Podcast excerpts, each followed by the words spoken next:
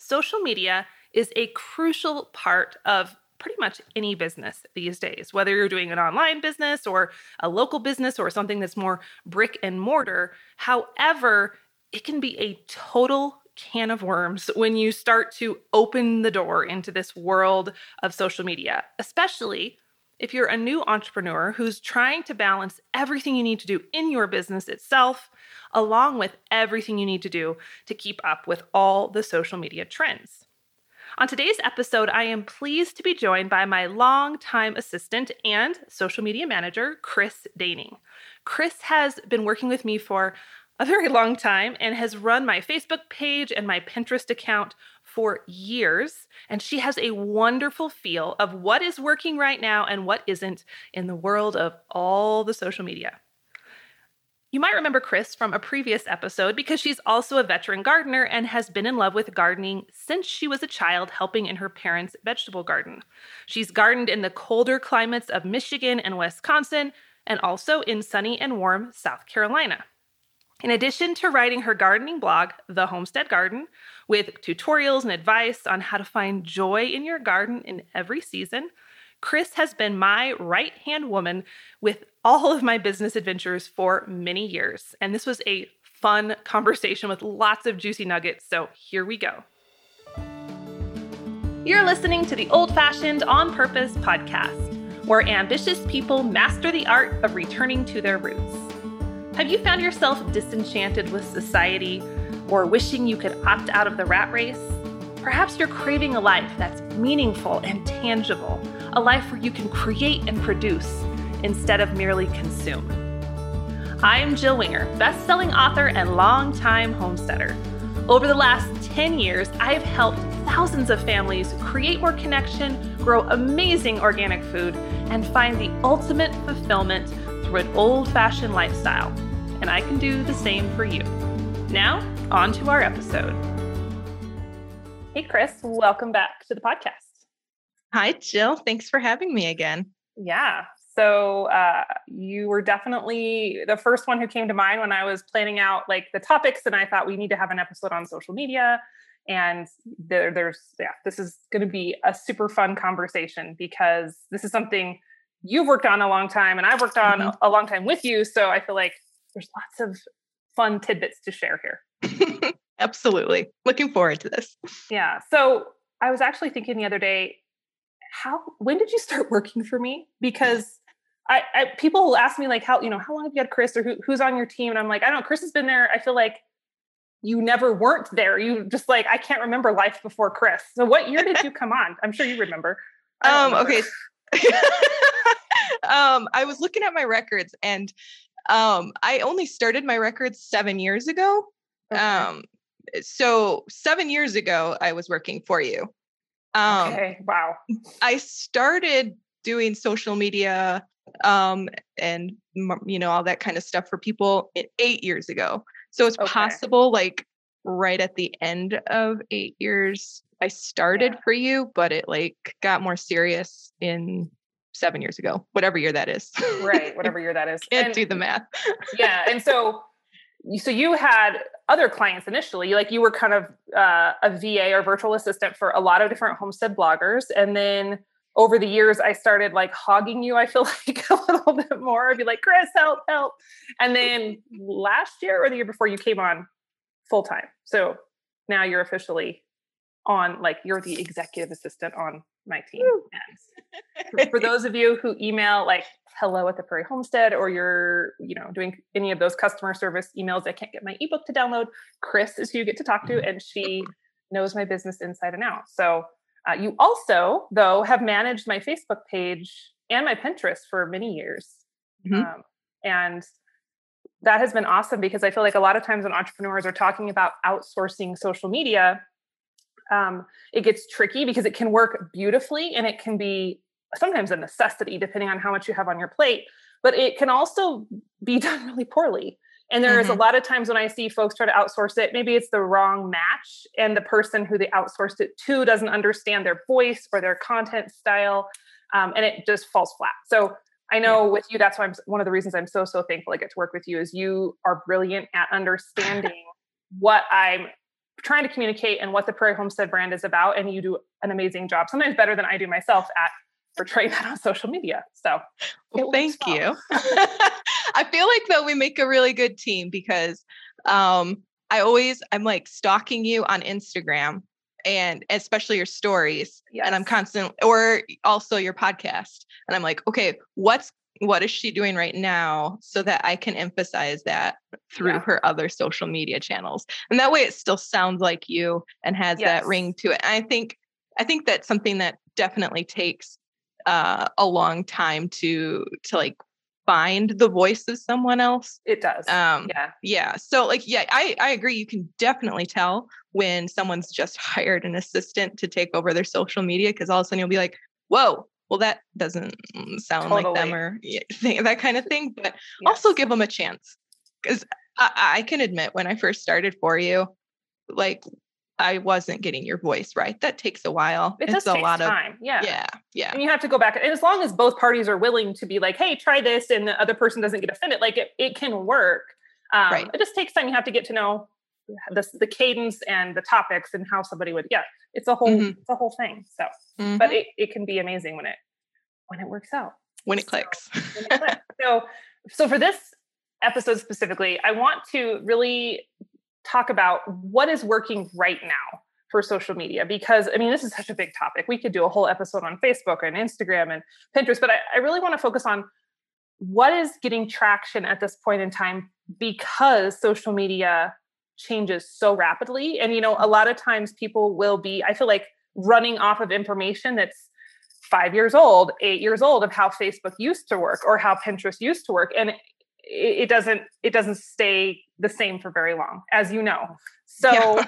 it can be intimidating for a new entrepreneur or a prospective entrepreneur to like sort through what actually is going to get them traction on facebook and what's going to be a giant waste of time all that being said do you feel in your professional opinion is is social media still worth bothering with in this day and age where everything is so different absolutely i i think you have to have social media no matter what your business is.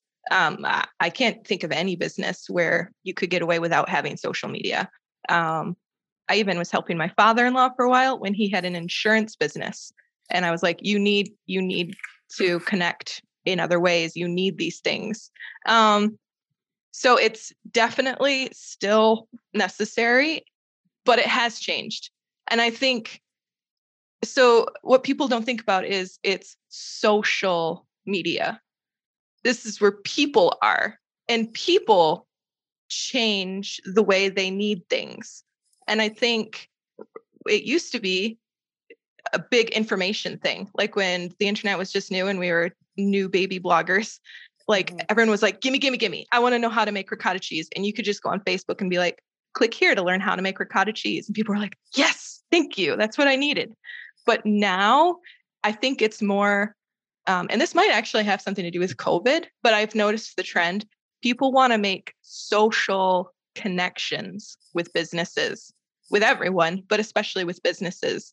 Uh, they want to support small businesses, um, but in order to support them, they want to know them like intimately and not just the polished, pretty picture, but like what's going wrong? What are your downfalls? uh, look, there's some pictures of your kids running around in the mud or, you know, whatever. Like they, they want to connect with you as a, like a person, um, even an entire business entity. So I think, again, this could be because of COVID, but I really feel like that is the biggest emphasis right now, the trend with social media. Definitely. And I know like for me, the way I use social media as a consumer the most these days is like if if I'm listening to a podcast or I'm reading a book or I'm watching an interview, and I'm interested in the person speaking or being mm-hmm. interviewed, mm-hmm. the first thing I do is go find them on Instagram. And I want to mm-hmm. see like what are they about? What you know, what's their kind of story? What do they have to offer? And then from there, from that point, I decide am I going to follow them and maybe invest deeper into their content, watch more of their their videos if they have videos, or buy their book, or buy a course. Or sometimes I go on their Instagram and I'm like, your Instagram looks nothing like I thought it would, and it's nothing like you were communicating on this interview. So I, I, just don't feel like you know, for me, it's not it's not a fit, and I don't follow them, and I forget they ever existed ultimately. So yes. it can be kind of, especially now, kind of a, a business card of sorts to let people like that first, here's who I am, nice to meet you sort of uh, setup, I think. Yes, definitely. Um, and you know, you kind of talk about this in some of your other episodes in this podcast season, um, especially in season three. But like, it's not so much about uh, the generic thing you're selling, but like your your your in your in your take or whatever on that thing. You know, like, mm-hmm. I mean, I love gardening, and if I'm listening to something about gardening and I go to see their Instagram, I don't. I'm not going to follow the ones that are just like here's a picture of my cucumbers here's a picture yes. of my tomatoes i'm looking for like for me personally it's um like beautiful words almost like poetry about gardening because that's like what i'm connected to but like if mm-hmm. you're connected to like humor and gardening then maybe you're following the more you know funny ones that are using that time joke that's been used ad nauseum yes time in the garden and it's yep. the herb so yeah, so yeah, it really is like a business card for you and then like a way to share your voice. Like how are you different with your, you know, gardening blog? Are you funny and you talk about gardening?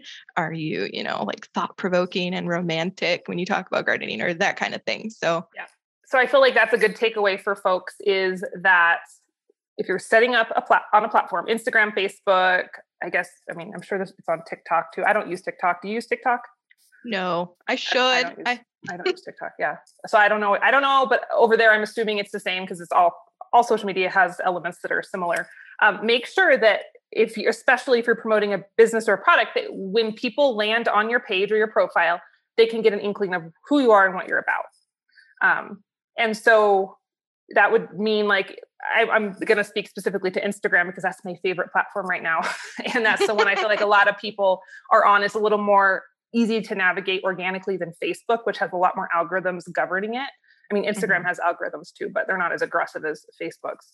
Um, when I click on someone's profile and what they have in their bio is either empty or very generic, or they're like, I like Starbucks, Target, and cats.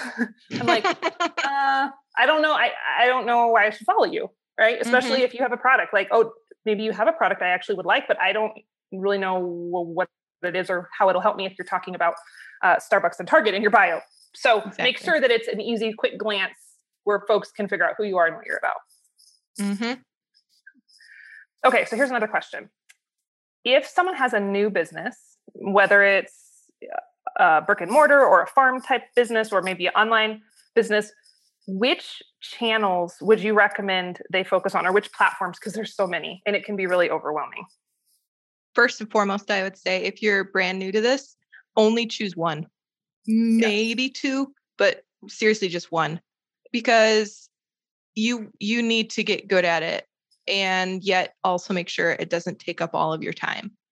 Um, so when I started uh, doing social media for everyone eight, seven, eight years ago, it was like posting stuff on Facebook for a week per person would take me about an hour because you're figuring it out. You're figuring out how do you schedule stuff? How do you type this in? How do I know what things to do?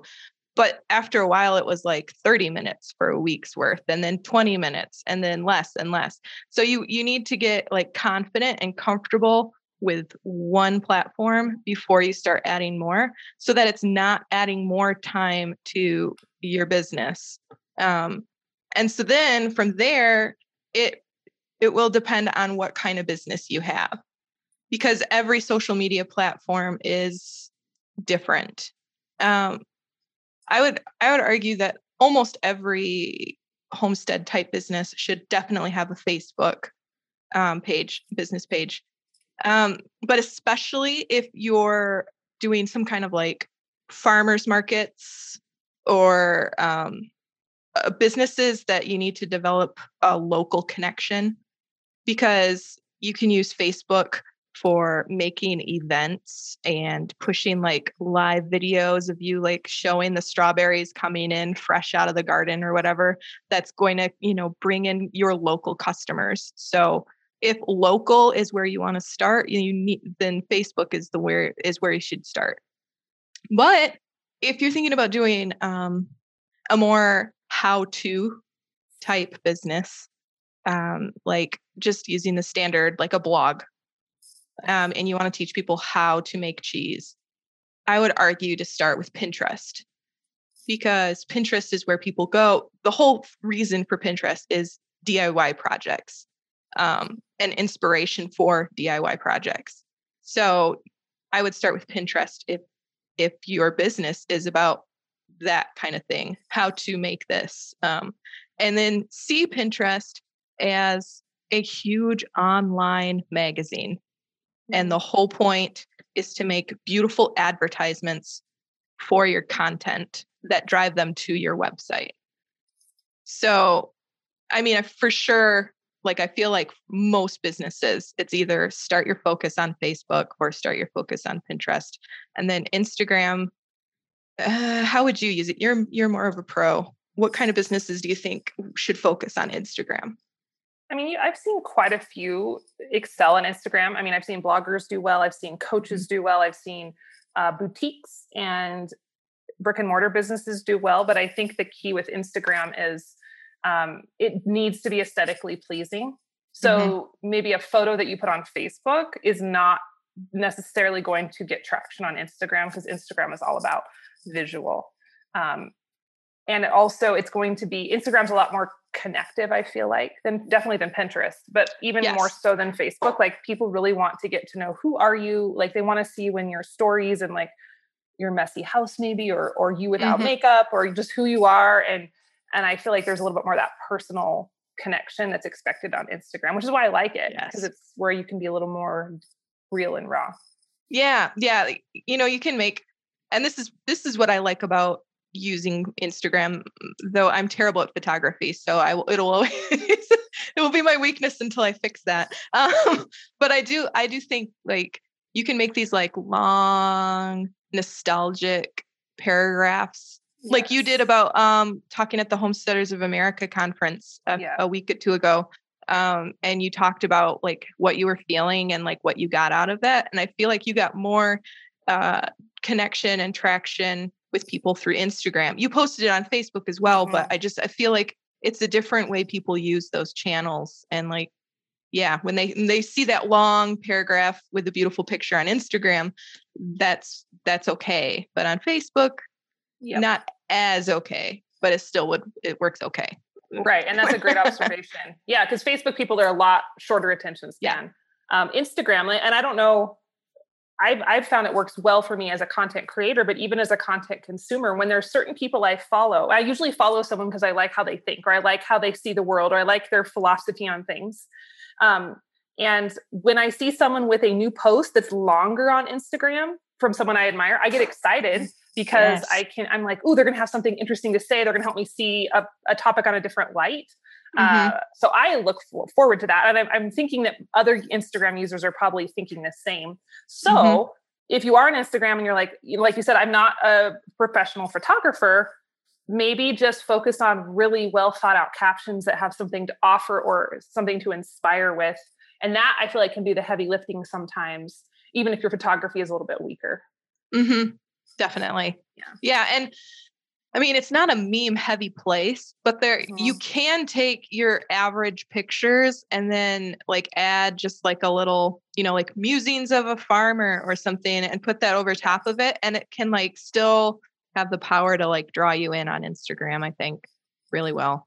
For sure. For sure. So yeah, there's ways to do it. And I don't have a perfectly curated Instagram feed. I used to really um, worry about that and i would google instructions and i worried about my filters on my photos so they all matched because like some some mm-hmm. influencers mm-hmm. i'm sure you've seen it like they spend hours testing out the grid you know the instagram grid where all the photos are lined up for those of you who aren't familiar yeah. with instagram um, and making sure that they're all color corrected the same way and they all are cohesive and i don't know with my brain i'm i tried to care I got to point like I don't care this much. I just mm-hmm. want to post things I want to post. And so maybe I do better on Instagram if I matched all my photos, but I don't, and it still is okay. And I yeah. still get business traction over there. So, you know. yeah, you can take, you can get bogged down. And I would definitely say this tip don't take so many courses on how to be a pro at this and get like double your audience or whatever, because don't take too many of them because I think um, first of all, I think a lot of them still share like old information because things change all the time. Yes. Like what we're saying in the, in this podcast um, might not still be completely true three weeks from now. Yep. Um, but yeah, don't stress about it too much. I've taken a course on Instagram before, and they were like, oh, you need to first you need to have a personal picture of yourself, and then you need to have like a certain picture that's as far away, and then you need to also make it so like, oh, you know, first picture is a lot of green in it, but then the next picture better have a lot more blue so that it balances and that can just suck the joy out of it, it and uh, make it even unless, more yeah. time consuming unless you're one of those people who that's like the, their, your favorite thing is color oh, coordinating. Oh, yeah. I mean, maybe sure, but for for I think people like you and me were kind of like, yeah, let's go do something else. So yeah. Also, yeah. I think that's a great advice to, especially for your first few platforms to learn. Go with the ones that kind of fit your style and fit your personality and fit, mm-hmm. and they're mm-hmm. exciting to you. Um, yes and learn those and learn how to do them well. And then you can go into the others and, and apply some of those things you learned. And I think it, it's a little bit easier just adding one on as you go. Hmm. Yeah, and I think you know, going off of that, don't let social media, unless that's like a huge thing for you, don't let it suck away the joy from what you're actually doing, which is your homestead business. Mm-hmm. And at some point, if doing the social me- media to promote your business is taking all your time making you stressed and depressed um, then you need to sit sit down and think about uh, hiring someone and think about like what what is my time worth to me? What what is the like i need my passion back for farming. Farming is my thing. I don't want to sit on a computer and type out all this stuff like that just like stresses me out. And you know figure out the balance and if you need to hire someone yeah, it's okay. Absolutely. And that's, I mean, that's why I hired you seven years ago, is because I started to feel like I was spending so much time managing Pinterest and managing Facebook. And I don't even know if I had Instagram back then. I probably had like a baby account. And I was spending so much time in the weeds with that, I couldn't create products or do the income producing activities that actually make a business a business. And so I don't think any, if you're listening and you're a new entrepreneur, you don't necessarily have to hire out your social media Im- immediately. In fact, I would recommend right. doing it for a little while so you understand what works for you and your business and your brand. Definitely. But eventually, like you can't do all the things. And that's why for me, it makes sense. I think for a lot of folks to outsource at least pieces of the social media fairly early on in the process. Mm-hmm. Yeah. Um, okay. Can you talk about I know we're kind of jumping around, but it's the rule of seven. I think this is a really, really important thing for folks to remember as they are creating content for social and they're thinking about promoting their products on social. Yes. Um, always think about that. The rule of seven, which is that a prospective buyer or customer um, needs to hear or see your marketing message or product at least seven times before they will buy it from you. Um, seven for some reason is the number that's going to stick. Um, so yeah, if if if you think you can just, you know, I have my beekeeping business and I want to sell honey to the community, and I go on Facebook and one, you know, one one time I say, my honey is available. I mean, that's that's not that's not going to work. You need to think of more creatively. I'm not saying just post the same message over and over again, but you need to come up with like again the rule of seven seven different ways to be like here's my product. How can i how can i show this product in different ways answer questions that they might have about the product tell them where they can find the product for sale but constantly tell connect that with them. Um, I, I have an example uh, that just happened. There is this new business um, in the area and i it's a produce stand and um, they posted, We have strawberries. And I was like, Oh, cool. I've been wanting to try them out. They're new. And then I started driving down the road and I was like, I don't remember the name of their business because they were so new. I hadn't seen their business yeah. name seven times.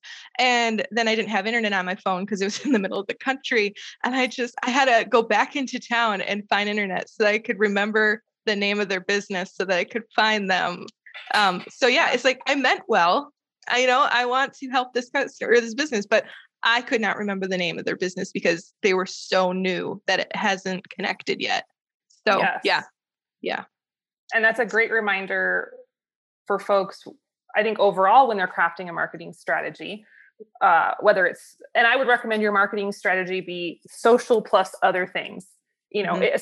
especially if you are um, an a local business, a farm stand, a brick and mortar, because um, social media is just a piece of it. And one, you know, one Facebook post, especially like a Facebook post and a community page, it's not going to do much. And that's a shock to a mm-hmm. lot of folks. You know, they get excited, they craft this post, they put themselves out there, and they're kind of like, "Oh, here it comes," and like nothing happens. And it's surprising, but it's the rule of seven. It's repeated, yeah. repeated, not you know being annoying about it not saying the same thing over and over but getting really creative. That's why marketing takes work because you does. have to be creative and constantly tweaking and putting yourself out there and testing. So it's a process.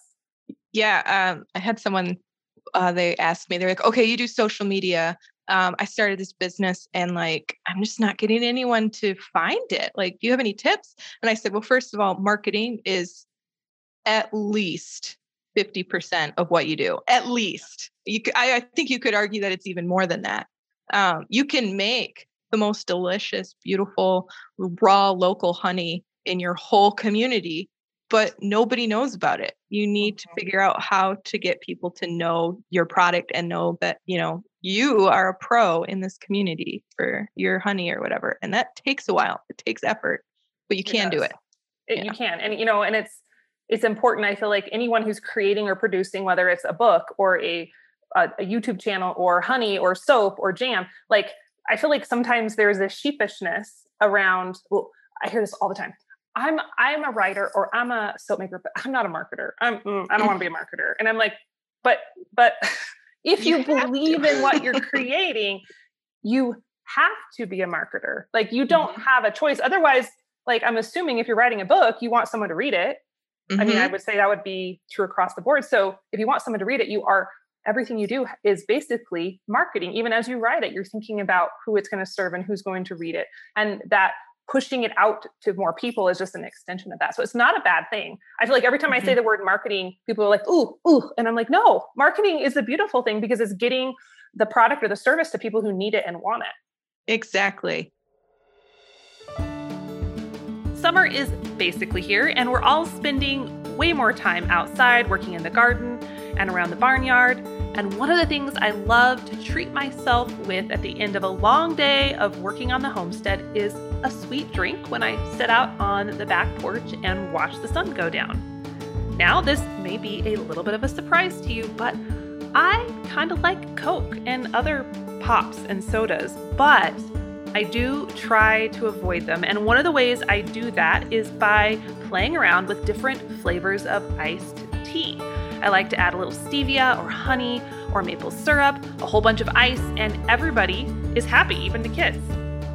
However, I have learned that not all teas are created equal. A lot of the teas that you might find at the grocery store have been treated with pesticides, or they're packaged in bleached tea bags, or they're loaded with a bunch of artificial junk. Thankfully, I have found some organic, loose leaf teas that are amazing. The Positively Tea Company is family owned and operated, and they take their tea very seriously. They have zero added sugars, but the taste and quality are amazing. Plus, their prices are hard to beat. I especially love the value of the one pound bags, which means you're basically getting four times the tea for only twice the price. So, to grab your loose leaf teas for your summer nights on the homestead or the back porch, head on over to theprairiehomestead.com slash tea and you can get an additional 10% off your entire order with the code homestead. And now back to our episode.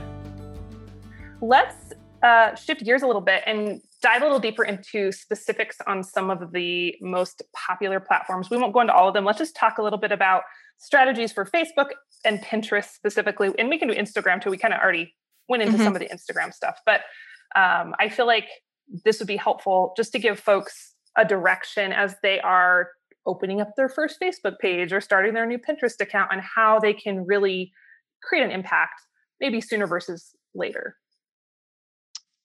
Yeah. Okay. So, um, like I said before, uh, Facebook. This is a necessity if you wanna if you're trying to get connected in your community. Um, for local farmers or you know restaurants, if you have like a small restaurant or you know any any kind of item you're trying to sell to your community, Facebook, you need it.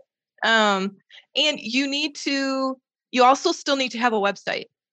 I, I find that a lot of people think they can get away with just having Facebook, but I mm-hmm. think websites have more of the details. Like, I'm not going to scroll down through your homepage on Facebook to find that one picture of your menu that you shared, you know, three years ago. Like, you need to have a website with that kind of information on it as well. So, link to your website on Facebook, but you still need both. Um, I see a lot of people try to get away with it, and it's yeah. just it's not, it's not user friendly. Yeah, and then you need to keep up on it. And I know that yeah, it's it can get time consuming and stuff, but like my husband and I just went away for the weekend and we were trying to find a restaurant to eat at. And we went to Google and we were like, restaurants nearby. And then found some, went to their Facebook pages. Three of the four hadn't used Facebook in like years. And so we were like, oh, are they still even open? Like, like what's happening? We don't know if they're open or not or anything. And then the other one was like, hey, today's Monday, so it's buy one, get one free appetizers or whatever. And we're like, oh, okay, they're not only open, but they're showing me their specials for the day or whatever. So don't let your Facebook page go dead if if it's integral to your business for sure. How much would you recommend in like this instance? Not someone like yeah. me necessarily who's like blogger, YouTuber who's on Facebook all the time, but like a restaurant, a farm store. How often would you say minimum they need to be posting on Facebook? I feel like at least three times a week, depending. If you mm-hmm. if you can figure out how to do it once a day without just posting the same thing over and over again, I would suggest that even more uh, once a day. But make it different. Like find, be like, okay, today we're gonna do a live video in the garden and show them what's just about to come. Like show them your strawberry patch and be like, it's almost time to buy strawberries from us. And then maybe the next day it's more like a poll you know like think of something creative like hey what what kind of food do you want us to grow in the future? Tell us in you know the comments or the poll below or whatever. And maybe another one is a picture of something just think of different ways uh, through emotion humor behind the scenes the nitty gritty the sales you have going on to make a nice flow that isn't too repetitive um, and again, that can be time consuming, but yes. I mean, there's some people who are like, hey, I have this uh, buy one, get one free thing that happens every Monday. And they have one picture that says it. And then every Monday they post it. People get used to that and they'll just start scrolling over it like they do like ads for big products at the store. You need to have different graphics, different colors, different different tactics. You can repeat a little bit, but if you're just posting the same thing every Monday, Tuesday, Wednesday, Thursday, Friday, people stop paying attention after a while.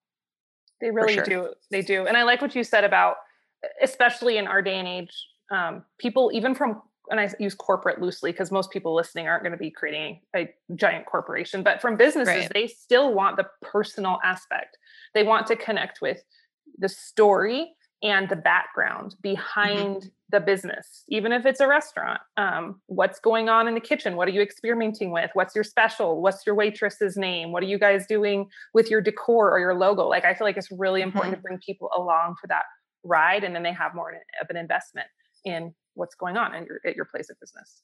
Mm-hmm. Yeah, definitely. Take them along on the journey. Even for things like for you right now, for your restaurant, and you're talking about what colors to use as you like try and bring it back to its old charm like people want to see that maybe yes. you like show like different palettes of colors and you're like still trying to decide or something but people want they want to be part of it they don't just want to be like i go to this business page on facebook uh, for you know what time are they open they want yeah. they want to feel like part of the story and journey and the success um, and also feel for you for the failures, the failures. and the rough times. The failures they, they do.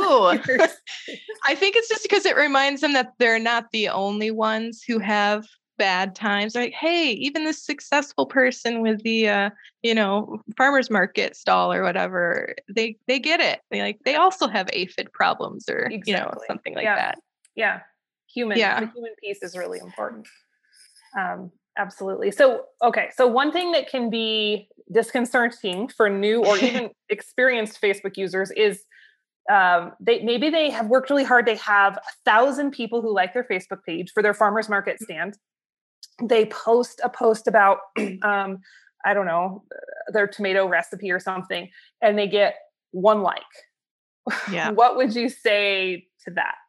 I would say don't let it get you down um this is like the this is definitely a downside to facebook is you know you think i'm putting all this effort in posting things i feel like i'm doing it right and then yeah you get like it says like very little reach or like very few people you know like it or you post an event and it says one person is coming and you're like oh my goodness that doesn't mean that's all the people who are seeing it um, I actually wish Facebook would get rid of all of that because it's just so depressing. It really is. Yeah. Like, yeah. Um, but yeah, people are still seeing it.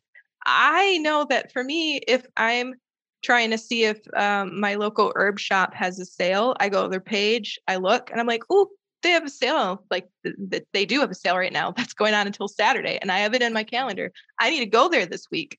I'm not liking that post. Maybe I should, and I, yeah. I try. But a lot of times you're busy and you're just like, cool, there's the information I need. They have a sale going on. Awesome. And then you close out.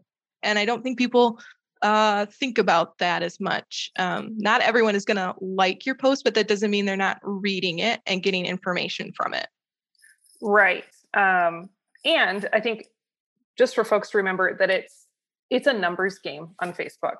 Mm-hmm. And even if you have the best post in the world, you're never going to reach everyone who likes your page. Facebook will never allow it just won't happen. It will not happen. Um, and and so you have to get to know the percentages of like, like for example on on my Facebook page, the Prairie Homestead, we have over six hundred thousand followers, mm-hmm. which sounds amazing. But when I post or or you post or we post anything over there, like a good post that hit a nerve in a good way or got people's mm-hmm. attention will get 2000 likes yeah that's yeah that's yeah you're like whoa look at that it whoa, worked yeah and you're like actually if you think about it 2000 out of 600000 that's depressing if you think about it like but that is how facebook plays the game so yeah. you have to know that um, mm-hmm. it, it's just a percentage you can increase your percentage by paying for a post to be boosted or doing the whole mm. Facebook ad game. Sometimes that's worth it, sometimes it is not. So you have to be very careful with how you're spending money over on Facebook ads. But um, you're never going to reach all the people, and that's okay. You can reach some of them. And for your devoted customers, as they interact with your page more, even if they just click on the page to see when you're open, Facebook will start showing the page more to them or showing posts mm-hmm. more to mm-hmm. them. And so you're still going to reach the people who want to be reached um, eventually, but mm-hmm. don't be discouraged. Like you said, don't be discouraged by those numbers. Yes, yes, absolutely. And yeah, the their algorithm changes all the time, and you can you can try and keep up on it. Like I'll I follow a few like social media experts or whatever just to know about like the big changes. But again, if you're just using this as a a way to you know get your business out there um, don't don't spend all your time trying to figure out facebook's algorithms because even the experts are mainly making it up and that's what they do yeah. for a living you know exactly. like they're just the yeah yeah don't yeah. don't let those numbers get you down um, yeah agree agree and also remember that this is just a piece of your strategy not your whole piece because yes. if you put all your eggs in that basket it will run your life in a bad way. You'll be so mm-hmm. worried about it and so annoyed when you can't, you know, only reach two people with a post. And so this can only be a piece of what you're doing. You have to have other kind of backup plans out there mm-hmm. uh, yeah. to get your word out. Yeah. Yeah. And then, you know, you mentioned boosting posts. And I would say, um, you know, I like to do this in January for whatever, but like think about it like once a year or something, like sit down and run some numbers. Like what kind of posts on Facebook for my business did well this year? Which posts didn't do well? What what are the patterns? And then uh, do if you if you can afford it in your budget, boost some posts and then compare and contrast those to your non-boosted posts. Did it make a much of a difference? Was it worth it? Did that help your business? Try different things with Facebook if your time and your budget allows it. Um, yeah, and in those ways, Facebook can work really well for you. Yeah, it is. But mainly experimentation. Yeah. Yeah. Tell your story and include them on the journey. Yes. That's amen. Yeah. Amen.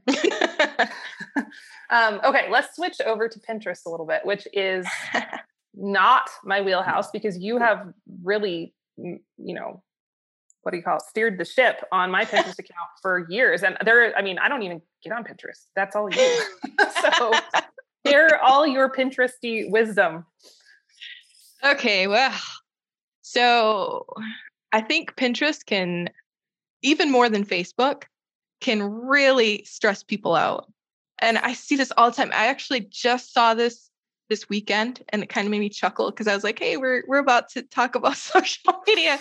Eh, people get like really dramatic and they'll be like, Pinterest changed their algorithm again and I am done. I quit. And then yeah, they just decide to just stop it. And like that's just their reaction. And I'm like, okay, yes, they do like over the last eight years. I mean, every few months, sometimes every few weeks, they change how they want you to do things, how they want you to share things and whatever. And the main like steadfast foundation through it all is don't overshare your stuff. Like don't flood Pinterest with a hundred of your pins in one day. Pinterest Didn't doesn't that like that. To be like the advice that I've heard, like back in the day, they would be like, ah, pin crazy amounts of stuff. It's the only way to get ahead.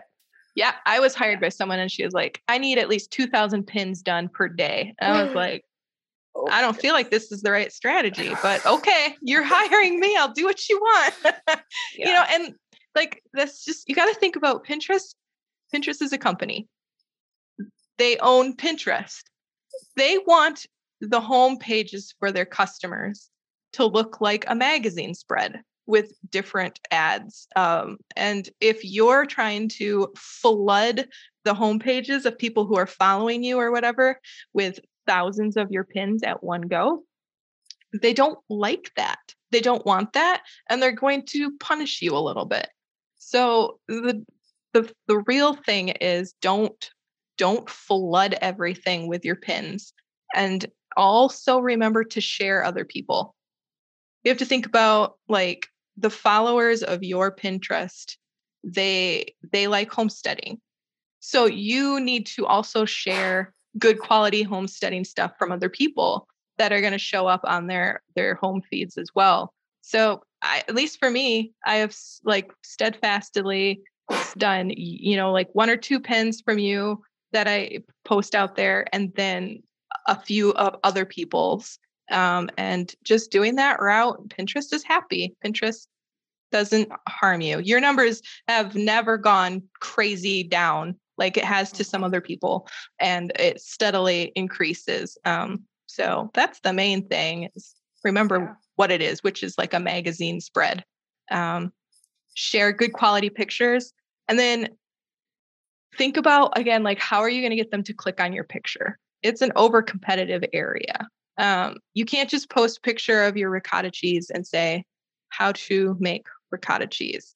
If you saw that in a magazine, you wouldn't, you know, what why would you click that and not another ricotta cheese? So say something like uh, homemade ricotta cheese, 10 minutes, great for beginners, or something like that, with you know high quality pictures on the, the pins. Um, that's more interesting. That's more helpful than just how to make ricotta cheese. Mm-hmm. So using um, you know, the right wording helps. And then long images have consistently been necessary, the whole two to three ratio or whatever. Okay.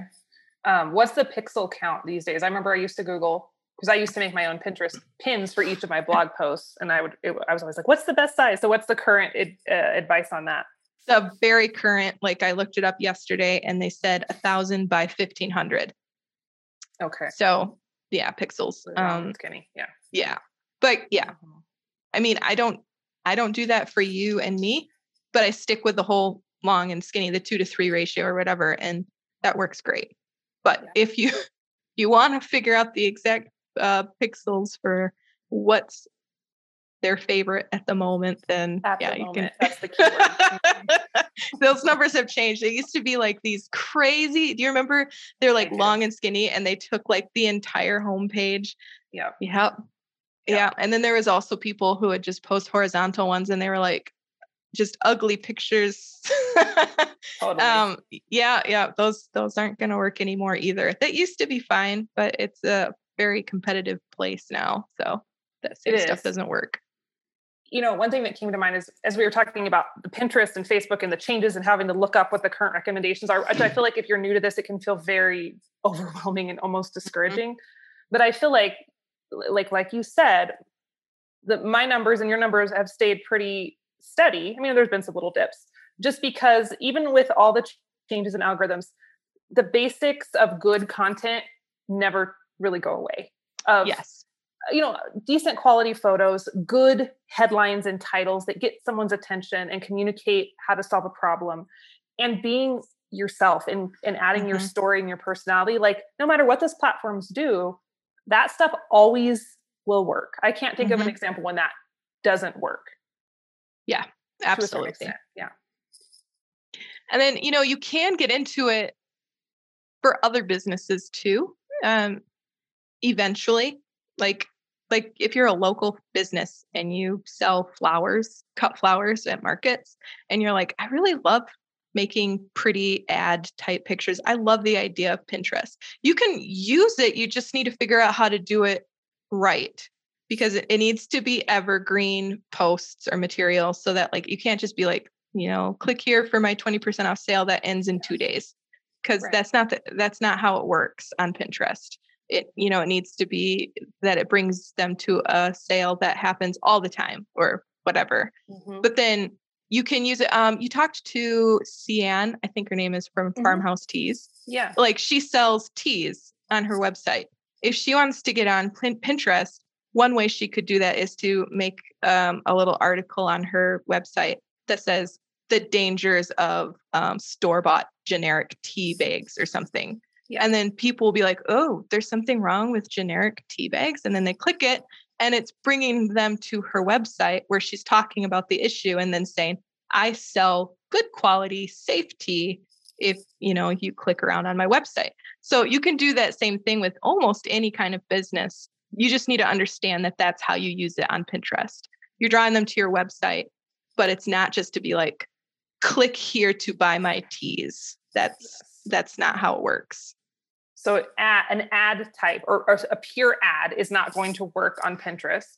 Um, yeah, it's going to need to be a, a, value, a valuable piece of content that's mm-hmm. solving a problem or answering a question that then in a roundabout way introduces people to you and then they can decide if they want to work with you further by buying your products Exactly. Yes. Yep. Um, and I would say honestly, like when we do a launch for the Prairie Homestead on a new product or or service, you and I usually are working out. Okay, we're going to send emails, we're going to do a Facebook post, we're going to do Instagram, I'm going to do YouTube video. We don't even include Pinterest, and if it's a flash sale, I don't even include that yeah. in my strategy. And maybe that's no. horrible, but I feel like, like you said, it doesn't. It's not worth it to create the image and then it's a five day sale, and by the time it even gets picked up by Pinterest, it's already over. Mm-hmm. So it just mm-hmm. doesn't work well for that. No, but instead, what I'll do is like uh, you have your self funded homestead course um, to teach people how to make a business while they're running a homestead. And you have a post, uh, you have a few posts on your website about things like how you run a homestead on on an income or whatever or 39 ways to make money while homesteading you have posts like that and in those posts, I will edit them and be like, want to learn more about how to run a business from home? I've got this course. Yeah. So that's how you would use it instead. It's more of a like again, the evergreen like kind of material, a slow burn, not not for flash sales or quick promotions. Absolutely. Could you give some tips for folks on creating these pins? Um, like, how can they do that without having a degree in graphic design? And any tips for just making them appealing to the eye? Okay. Yes, definitely. Um, first thing I would do is um, when, I mean, whew, I don't want to like, I don't know how much they need here, but um, put a secret board on your Pinterest. So this is a board that only you see, nobody else would. And in this secret board, add pins from other people that draw your eye. You know, like just scroll through your homepage and be like, oh, I like this ad. It doesn't even have to do anything with your product. You're not trying to imitate, mm-hmm. you're trying to emulate, which is different. So just collect different pins that you found attractive and then open up your secret board and look at them and find the patterns. Why did they why did they draw your eye? Was it the colors? Was it the fonts? Was it the way they put like four pictures with the words in the center? Like the you know, think about what you liked about those images to get inspiration and ideas of how to do it yourself. And then head on over to, I would suggest Canva. Um, is an option, but a lot of their features now you have to pay for. So it's a little bit harder. But Canva still has a lot of features in their free program. So it's a free place that you can make pins.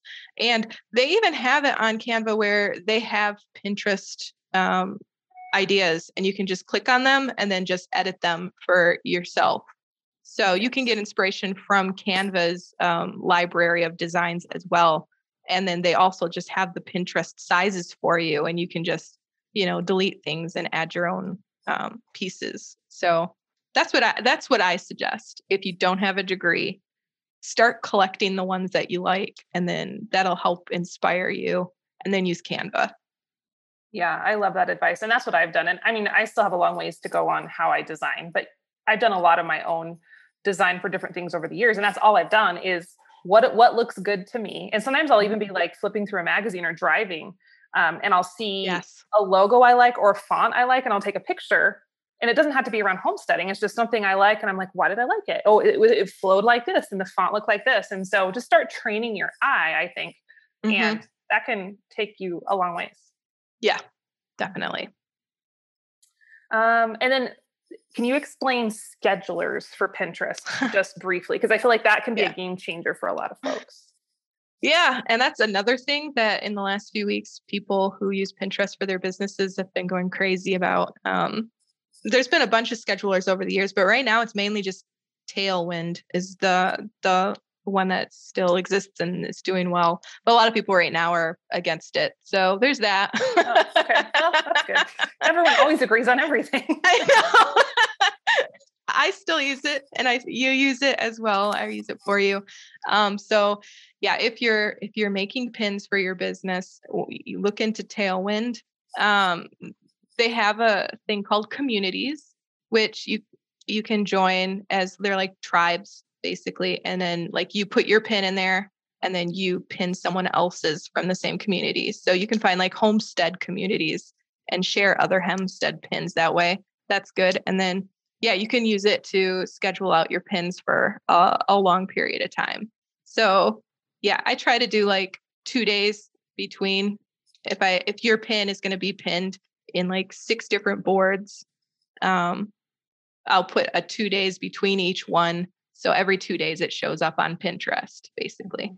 Um, but they have a lot of tips on Tailwind and like little videos you can watch if you're completely new to it and their recommendations and stuff. Um, so that's a good one. You can also just manually do it on Pinterest, but that's going to take more of your time. Tailwind is nice. Uh, you can do like a whole week at once and then ignore it and then go back to it. So, yeah. Yep.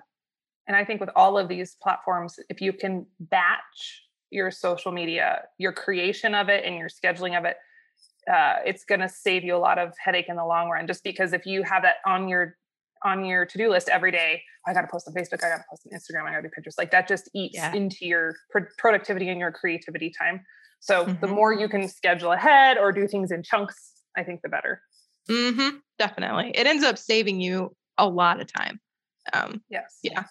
It's weird how that works. You think, oh, if I if I you know pin once a day, it you know it only takes me like you know ten minutes. Mm-hmm. But then if you pin, pin once a week for that whole week, it ends up taking like twenty minutes. But it was like seven days worth of pins. So yeah. you know, like it ends up working out. And yeah, so batching is a great idea. Yeah, I think um, I, have always thought that too. I'm like, how come this works so well? And I, the best description I heard, I think it's the book Deep Work by Cal Newport. Um, and he talks about this idea of chunking and basically it just our brains it takes them time to transition to different tasks so the fewer transitions you have the more efficient you'll, you'll be and so right. if you're you know going Facebook every day, Instagram, Pinterest. I got to write a blog post. I got to make a video. I got to uh, water my garden. Then the more you switch, the least efficient. But if you can just group it in some things you can't group, like watering the garden. Right. But like if you can do that, it's less transition, and so you just waste less time, and it really works. So it works on all things, not just business, just right in general. Yeah. Yeah, that's it's really good. What deep work? You said that was called deep work. Yeah, I love that book. I need to read it again. Actually, Cal Newport. Um, okay, let's talk Instagram just briefly because we did cover that um, mm-hmm. already, kind of when we were talking earlier. Um, so I think so. I do do my own Instagram. Um, mm-hmm. You post some of my stories, like when I have a new podcast episode, you're the one who goes in and you do that. But I've always done my own Instagram just because. I, and this is the one I don't have necessarily as much of a strategy for because I I like to do it organically, and I have found right. in the past, and this is just me, and this might not be true for anyone else. This is just how I do it when I try to pre-plan Instagram, it just doesn't get as much traction because it's better for me when I'm more organic. Mm-hmm. And I feel like that's kind of how Instagram was initially set up. Whereas Pinterest and Facebook are very friendly towards scheduled content and thought mm-hmm. ahead mm-hmm. content. Instagram wants you to be a little bit more on the fly, um, which can be a blessing and a curse because when I nail it and I have a really good photo and a post that I can share, it does really well. But then, like recently, I've been so preoccupied with the rest of the stuff I have going on. I haven't been very consistent on Instagram. So, yeah, I'm not saying you necessarily want to follow exactly what I do with that, but um, it's definitely to me, I feel like the most authentic and more more genuine platforms that at least to, to connect with people. And the the people over on Instagram, generally, not always. I don't know if you've noticed it; they're a little more like nice. Yes. not as not as grouchy. Not, no trolls, at least so far. Yeah. Knock on wood. yeah.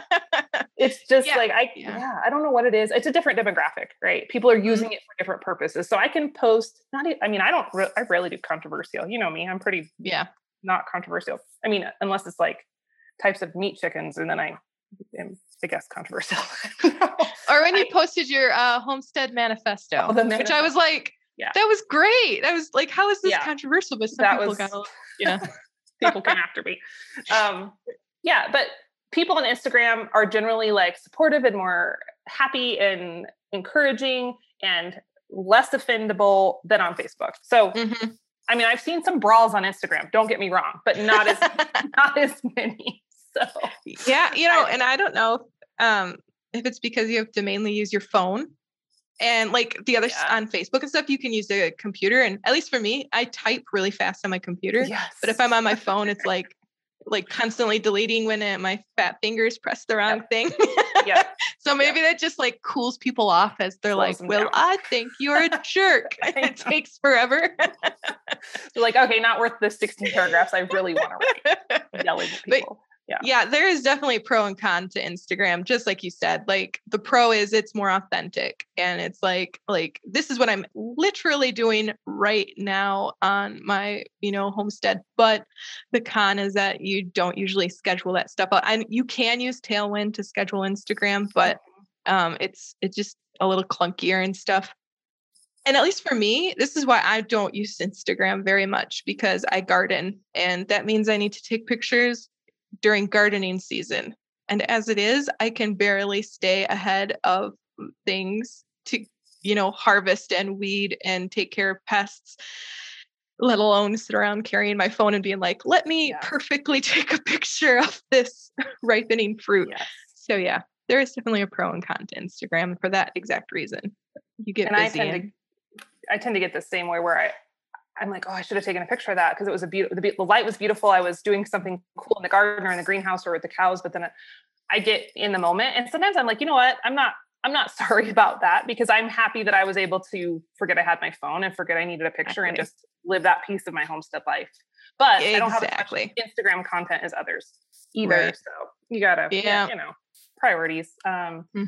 One thing I have done, I don't do it as much now, but when I was really trying to be more strategic with Instagram, I would actually take the photos with my Canon camera, my 7D, my fancy camera, and then I would this is a lot of work, but I would uh, take my card out of my camera and put it in my computer, and then I would upload the photo to my computer, and then I would put it into Lightroom, which is a video edit or not video, a uh, photo editor, and then I would put all the adjustments on it so it looked good, and I would fix the colors it so they would all kind of match uh, the other photos on my feed, and then I would upload it to Dropbox. And then from my phone, I had a Dropbox app and I would go into the app on Dropbox and then I could get, get it from basically my computer to my phone. Mm-hmm. Um, and, and I still, honestly, I write a lot of my, cause I feel like, at least for me, longer Instagram captions usually do better mm-hmm. versus mm-hmm. if it's just like the caption for me is, is really important, at least for my audience. They want something interesting, mm-hmm. witty, funny, thought provoking.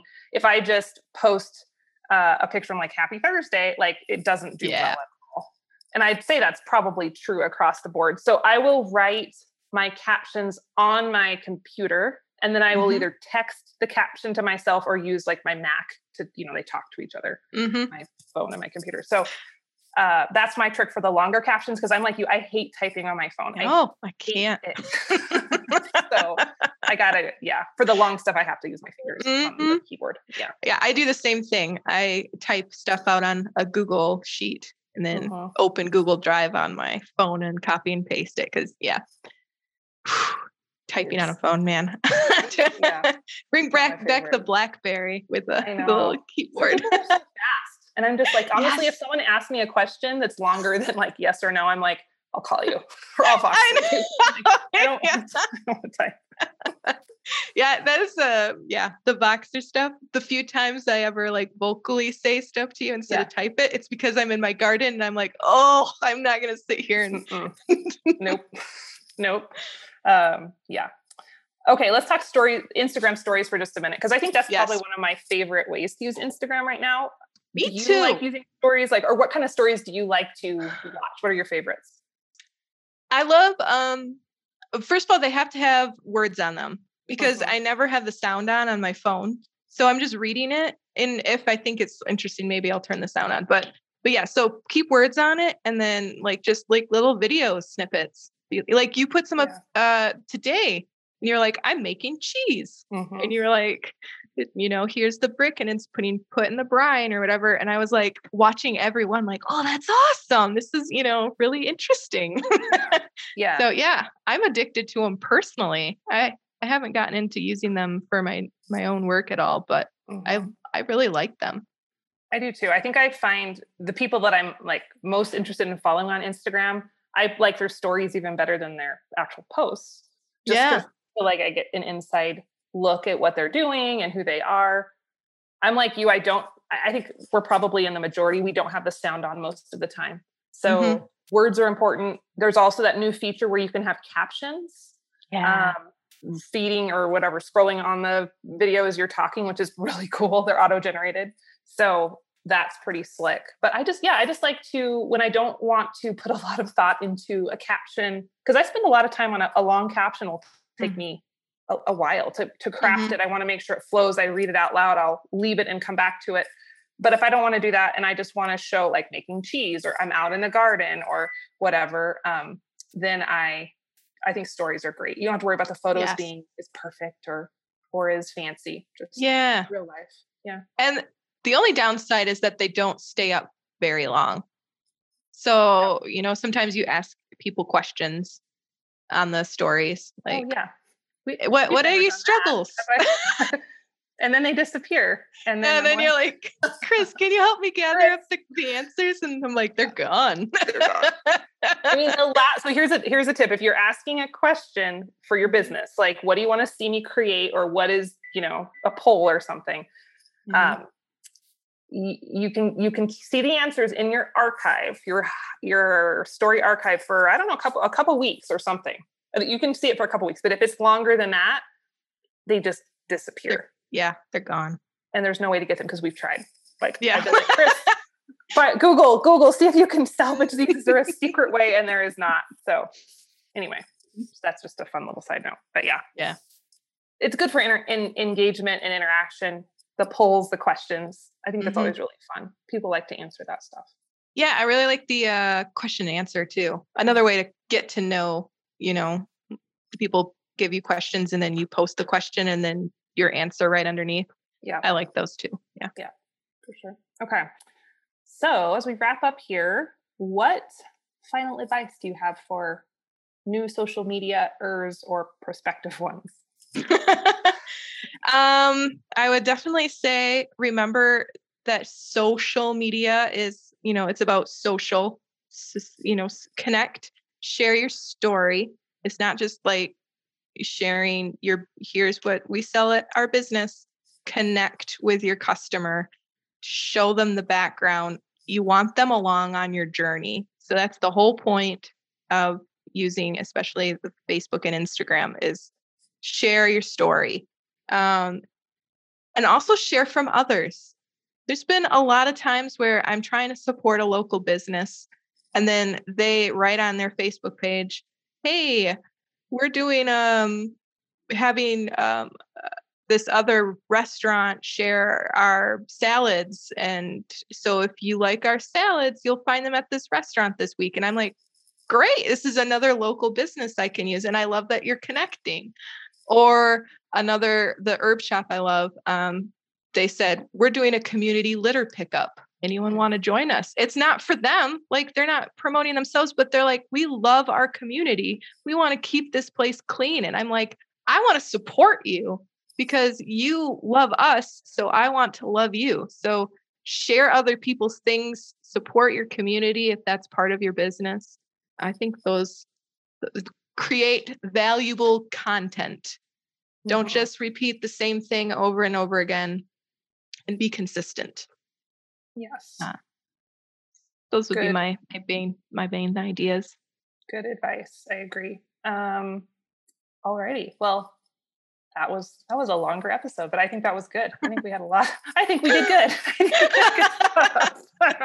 we'll see if anybody else agrees. But yeah. um, yeah, I mean, this is such a big topic. It it's is. hard. I mean, we can't you can't ever touch on all of it. Like you said, once you have it all lined out, it changes. I've done courses on social media in the past, and, and like I feel like within two weeks of me finishing the course, it's changed. Mm-hmm. So it's just something. Keep learning. Um, it's a little bit like the stock market, you know, don't you're in for the long haul. Don't obsess yes. over all the ups and downs. Like just stay steady. Um, you can pay attention to what's working, but don't lose your marbles over it. Uh, mm-hmm. Because I and I've done that. I remember when I first started using Facebook and I started to figure it out. Um, it was back in the days of organic reach, and so what was working at that time. This is before Facebook started to introduce like you have to pay to play. Mm-hmm. It was free for all. I would post on the hour 12 times a day. So I've ha- I would schedule 12 posts a day. This is before, I think before you came, you came along. And so I would spend uh, about two hours a day creating Facebook posts and images and linking stuff and all kinds of things. And I got amazing reach. Like I was mm. sending people to Amazon and I was making affiliate income and I was putting tons of traffic over to my blog and I was promoting other people and it was a blast. I felt like I had won the lottery. And then one day literally Facebook shut off the faucet, yeah. like done. And the posts that were getting thousands, if not tens of thousands of hits and likes and interactions would get like 50. And mm-hmm. I was crushed. Like I cried. I was like, our business is over. What am I going to yeah. do? And yeah, like obviously I've since learned that was not the end of the world. I just had to adapt. But don't put all your eggs in one basket and just ride out the dips. Like it's mm-hmm. it's going to go up and down and you just stay consistent show up to serve and tell your story and you'll be fine. Amen. Yeah. All right. Remind folks where they can find you and your amazing content on the internet. They want to follow along uh, with your uh, story. Yeah, I talk about gardening, um, especially finding joy in your garden, and that's at thehomesteadgarden.com. And then I'm trying to be better at Instagram. So you can find me up at Instagram at Chris at the Ooh. yeah. Awesome. So, awesome. Well, thank you again for coming on. It's always a blast to talk You're welcome. in this capacity, even though we talk all the time in other capacities. so, yes, thank you for having me. Absolutely. I'm sure we'll have you on again soon on a, a whole different topic. So Woo! we'll look forward to that. So, all right. all right, friends, that is all we have for you today. I hope that was helpful and inspiring. Um, we'd love to hear your biggest takeaways. You can post an Instagram story and tag Chris and I. I'm at the Prairie Homestead and she's at the Homestead Garden and tell us what you learned in today's episode. So that is all we have for you, but we will chat again on the next episode of the Old Fashioned on Purpose podcast. Happy homesteading, friends.